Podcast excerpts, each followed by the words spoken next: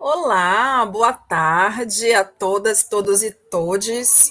Hoje, 2 de agosto de 2021, uma segunda-feira ensolarada e fria na cidade de Santos, de onde eu falo nesse momento. E começamos então mais um Mídia ao Ponto, um programa que analisa criticamente e com bom humor o que está sendo falado na mídia. Né? Esse é um programa do, Farofa, do, do canal Farofa Crítica e é isso, meu bem. Vamos lá começar esse negócio, porque a gente está ainda com um final de semana que foi bem interessante, cheio de medalhas de ouro, muita gente preta linda, incrível, fazendo coisas incríveis nesse processo. Mas vamos lá ver o que a mídia andou falando por aí, minha gente. Pode pôr o próximo, por favor. Ai, gente, o que, que é Rebeca? A pessoa que voa, a pessoa linda e maravilhosa que deixou nosso final de semana mais iluminado, com seu sorriso lindo, seu corpo lindo, sua competência, uma mana preta de Guarulhos que chegou de absolutamente um, de uma comunidade e isso só mostra o quanto nós podemos alcançar o que a gente quiser nesse mundão, né, minha gente? Porque que menina incrível é Rebeca, parabéns, parabéns, parabéns. Ela não conseguiu trazer para a gente a terceira, a terceira medalha, ah, mas duas, né? Já ficou para história, minha gente. O que, que é isso? Quem é que consegue? É isso, é lindo. A próxima, por favor, Gui. O nosso querido Gui, que sem o dedo de Gui nesse processo, como é que a gente faz? Pois é, a gente começa então. Aquela, essa, esse é o dia, é o dia 30 de julho e a gente teve, então, um, começa a nossa dica, a nossa notícia com uma notícia boa, mas a gente teve uma notícia muito ruim, né? E que já era, na verdade, uma notícia anunciada, uma desgraça anunciada. Esse incêndio uh, no depósito da Cinemateca. Há muito tempo já vem sendo dito que o governo federal não vinha um, investindo o suficiente para manutenção desse espaço. Então a gente viu que Regina Duarte não deu jeito e a gente sabia que não ia dar pelo discurso dela, mas a cultura não é um espaço efetivo em que é, o governo federal esteja interessado em investir. Uh, então, sim, boa tarde, Tânia. Então, é, o grande lance é o que quer esse governo. E aí a gente tem uma notícia que veio acima falando que o Bolsonaro mente em maior ataque ao sistema de voto. Ele continua insistindo muito fortemente de que o sistema de votação é fraudável. Pensemos, minha gente, que este homem foi eleito por 30 anos dentro desse sistema. Por que, que esse homem está cismando com isso agora? É importante que a gente pare para pensar que, na verdade, existe por trás desse processo uma possibilidade concreta de que haja formas e que eles já estão pensando nisso em efetivamente fraudar o processo de eleição. Então, por isso ele vai continuar insistindo. Um, a gente vai falar em algum momento aqui nesse programa de hoje sobre um pouco de fake news, que é o que te, continua sendo a prática do, do governo atual, de criar é, fatos que não são comprovados, ele fala que tem provas e ele não mostra as provas, e a gente continua vendo que existe todo uma, um, um discurso para desqualificar tudo aquilo que garante que a gente viva numa democracia, dentro daquilo que a gente consegue numa democracia tão jovem como é a brasileira. Pode voltar nessa mesma imagem, Gui, por favor? Porque eu queria falar sobre uma notícia que é. Isso, obrigada. Um, aqui embaixo também estão falando sobre queima da estátua. Daí aqui está falando que queimaram a estátua errada. Mas a gente está vendo que, na verdade, o fogo tem sido uma coisa constante. E eu gostaria muito de passar para um, a próxima, um, por favor. Para a próxima. Isso, esta. Quando queimaram a imagem ah, quando queimaram a estátua do Borba Gato, uh, aquela ação que foi reivindicada pela um, Revolução Revolução Periférica, Movimento Revolução Periférica, do qual o Paulo Galo continua preso, sua esposa foi solta, porque entenderam que ela não tinha absolutamente nada a ver com isso, mas o Paulo estava lá. Uh, foi, ele foi preso, inclusive, Uh, porque ele foi lá e disse: Foi eu sim que, que botei fogo na estátua. Mas uma coisa que é muito importante que a gente diga é que, e isso para mim é importante sim que a gente se coloque. O Borba Gato foi um assassino. Foi um grande assassino. Ele exterminou indígenas, ele exterminou é, negros que eram escravizados. Ele foi um grande assassino. Os bandeirantes eram grandes assassinos, eles exterminavam pessoas. O que mais assusta é que a sociedade, a parte da sociedade, inclusive a nossa esquerda, que criminalizou o ato da queima daquela estátua especificamente, não coloca em conta as lutas desses povos negros e indígenas por uma humanidade, pela busca da humanidade. É inaceitável que a gente ainda precise elevar grandes monumentos que façam é, honras, que dêem honras para pessoas que exterminaram povos, que foram é, pessoas responsáveis por grandes genocídios. E a gente precisa entender que uma ação como a da, da Revolução Periférica está buscando uma coisa que a gente grita, é que é democracia para a periferia.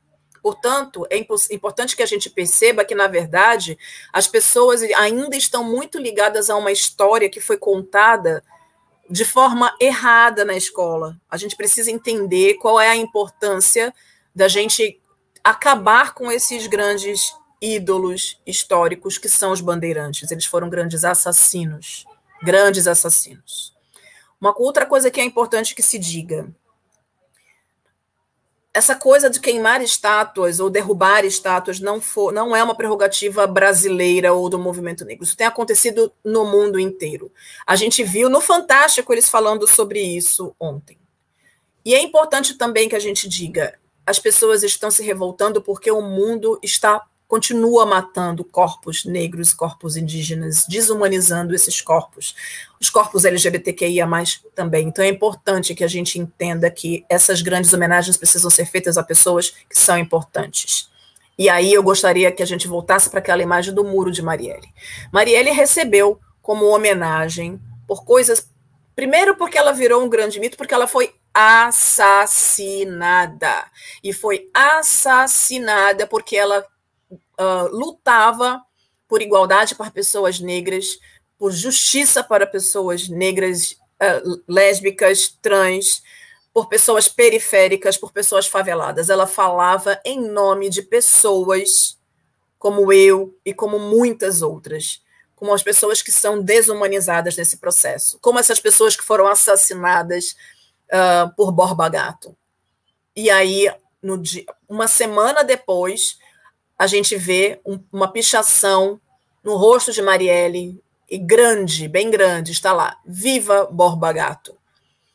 As pessoas não estão de brincadeira, os nossos corpos são, sim, uh, disponíveis para a morte e para a violência.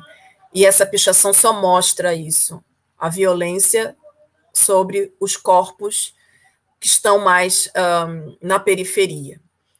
A próxima, por favor. Então, gente, a gente tem essa foto grande. Essa foto está falando sobre a questão da seca no Brasil, no estado de São Paulo especificamente, e que a gente vai ter problema tanto com água quanto com luz. A gente já falou disso num outro programa. Mas o que eu queria muito era que vocês prestassem atenção de que, olha só, o Paulo Guedes, aquela pessoa fofa, o nosso ministro da Economia, está ali falando o quê? Que o IBGE não tem capacidade, que o, a a tecnologia que o IBGE utiliza é muito antiga e que não dá mais conta de fazer de fazer o censo e tal. Gente, vejam bem. Boa tarde, meu querido professor Denis. Vejam bem, qual é a estratégia nesse sentido? Por que, que o ministro fala uma coisa dessas? Porque eles precisam desqualificar o IBGE para justificar a não realização do censo. Porque a gente sabe que a realização do censo é a grande ferramenta que, os, que, as, um, que, os, que as ONGs, que os grandes movimentos sociais, que a sociedade civil organizada utiliza para solicitar, para exigir políticas públicas. Se não existe, então, uma, uma quantidade de dados suficientes que dê conta de dizer quais são as especificidades do nosso, do, das nossas necessidades enquanto país, e se a gente desqualifica o, no, o único órgão que faz isso, o que, que ele quer? criar uma nova dinâmica para poder, então, coletar dados da forma que eles querem. Porque é isso. Eles vão fazer tudo o que eles puser, puderem para poder construir uma nova metodologia, para constituir novo, novos bancos de dados e usar esses dados como eles quiserem, para justificar o que eles quiserem. Bom, muitas pessoas estão vendo o que está acontecendo, pelo menos nas notícias de TV, e isso tem se aparecido pouco nas capas de jornal, como o apagão do CNPq.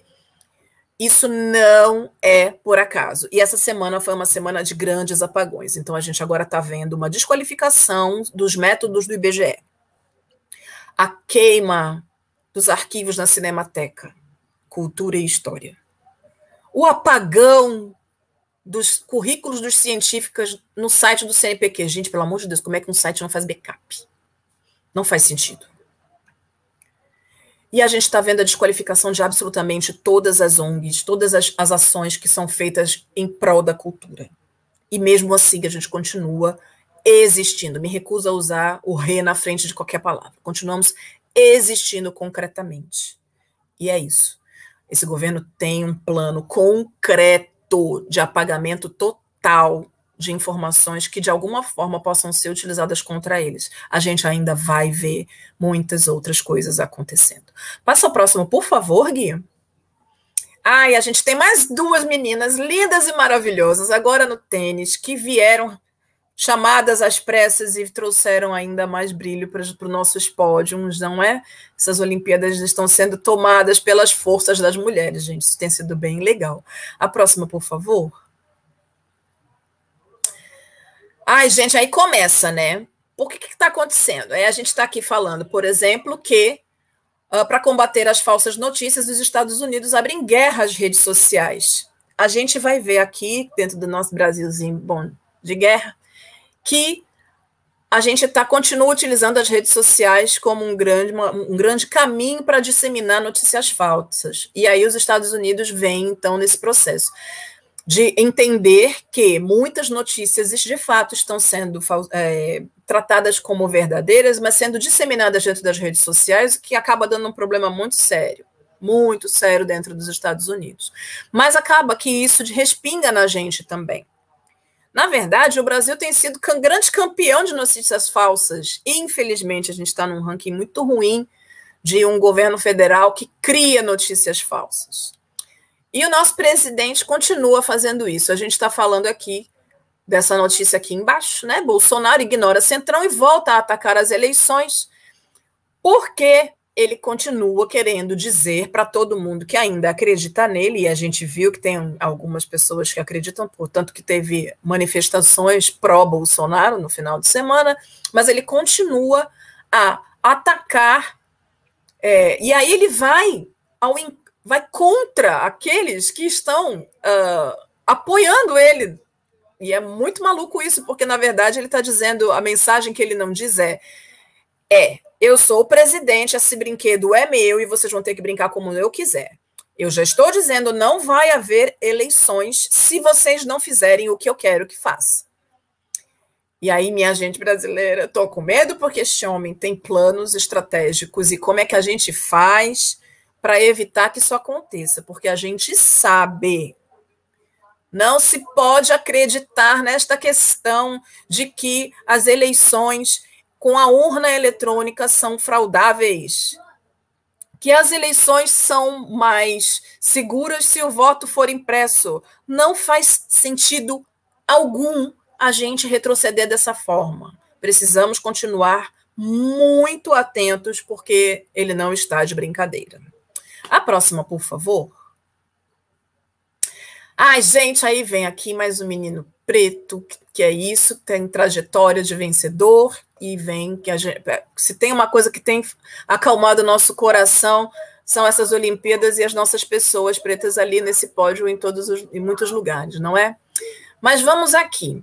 Nós estamos falando então que uh, com o avanço da vacinação, as UTIs esvaziam na cidade de São Paulo. Que bom, não é mesmo? Continuamos num processo de estímulo à vacinação, para fazer com que as pessoas entendam que somente se vacinando a gente consegue parar esse processo de pandemia. Que notícia maravilhosa, na verdade. Pode pôr a próxima, por favor?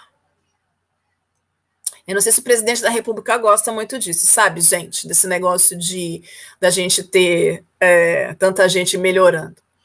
Bom, mas mesmo assim a gente continua uh, com o problema da fome sendo um problema muito sério.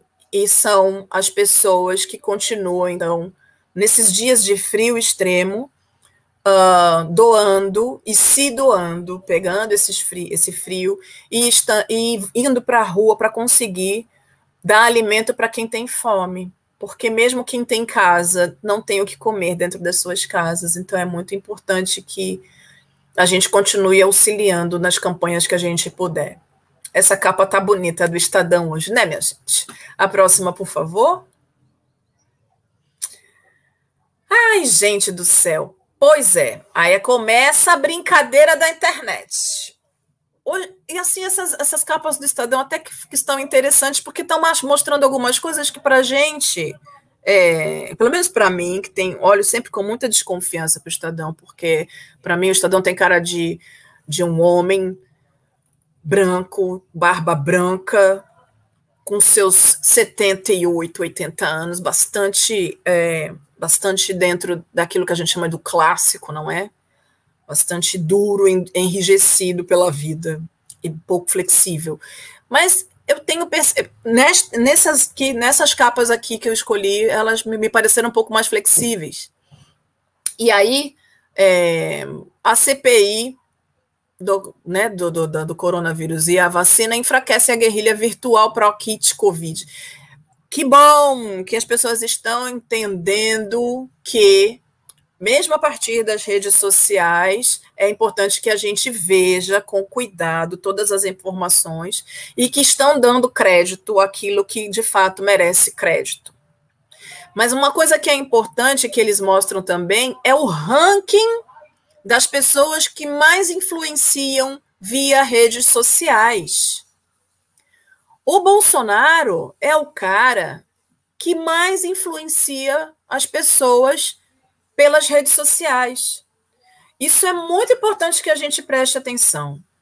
Porque o que, que acontece?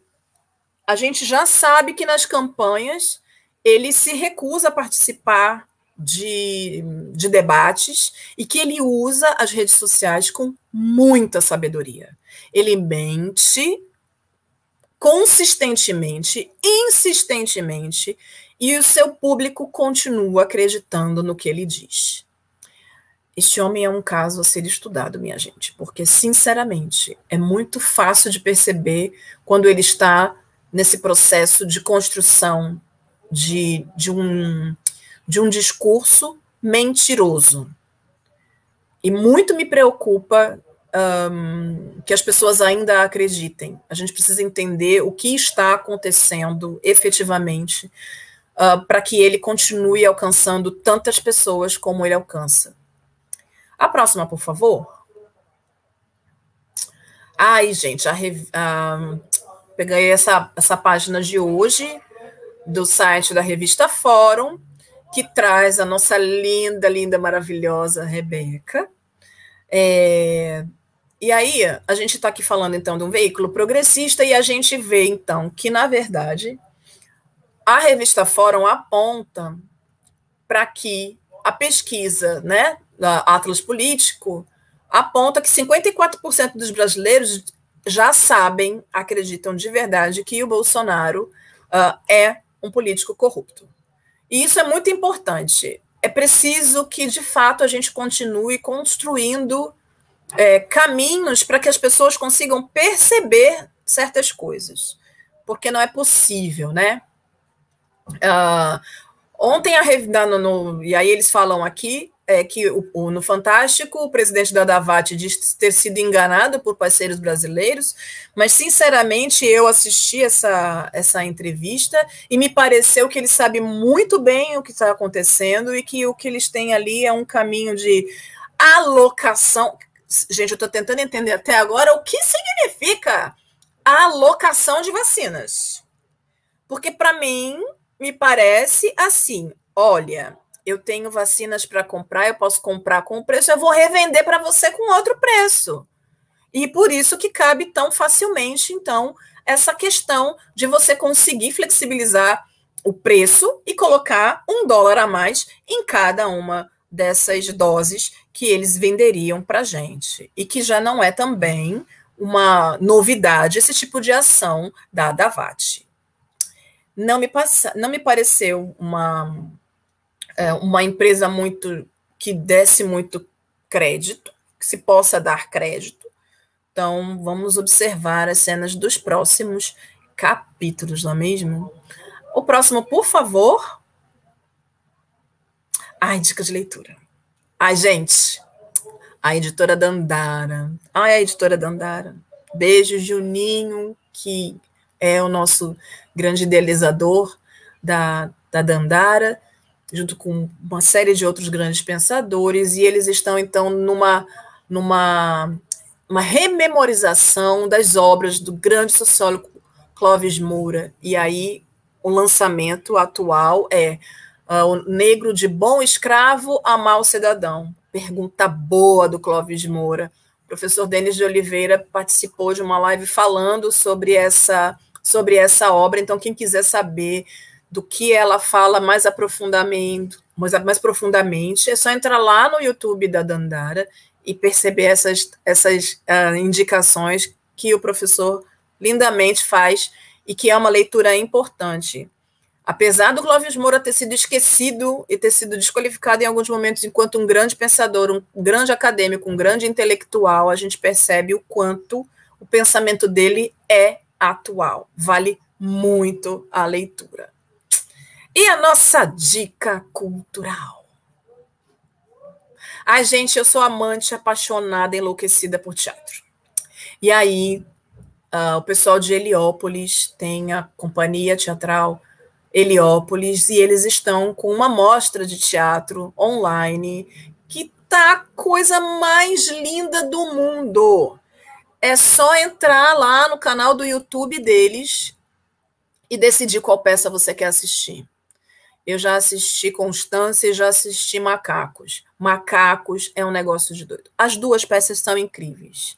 Então, vale muito você entrar lá no canal e assistir as peças. No Instagram, depois acontecem discussões sobre as peças, análises de pessoas que estão envolvidas na produção, no processo criativo e em como isso impacta a sociedade.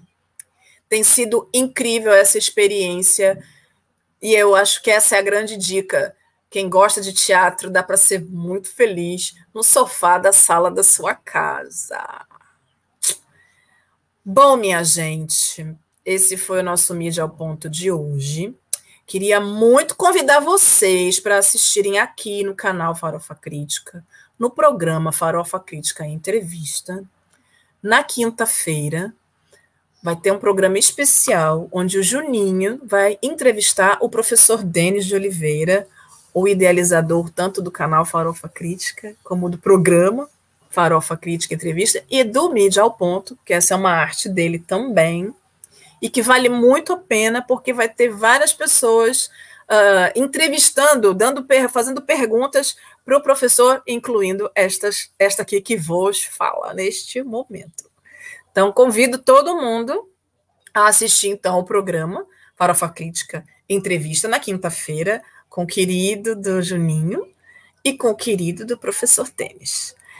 E esse é o nosso mídia ao ponto de hoje. Eu espero que vocês tenham gostado. Eu espero que vocês prestem atenção, pelo amor de Deus, nas mídias, que o negócio tá feio. A gente precisa ficar muito atento com tudo que está acontecendo e como a gente vai guiar os nossos olhares e as nossas críticas à sociedade, à política e às mídias. Uma boa tarde para todo mundo, gente. Beijo, beijo, beijo.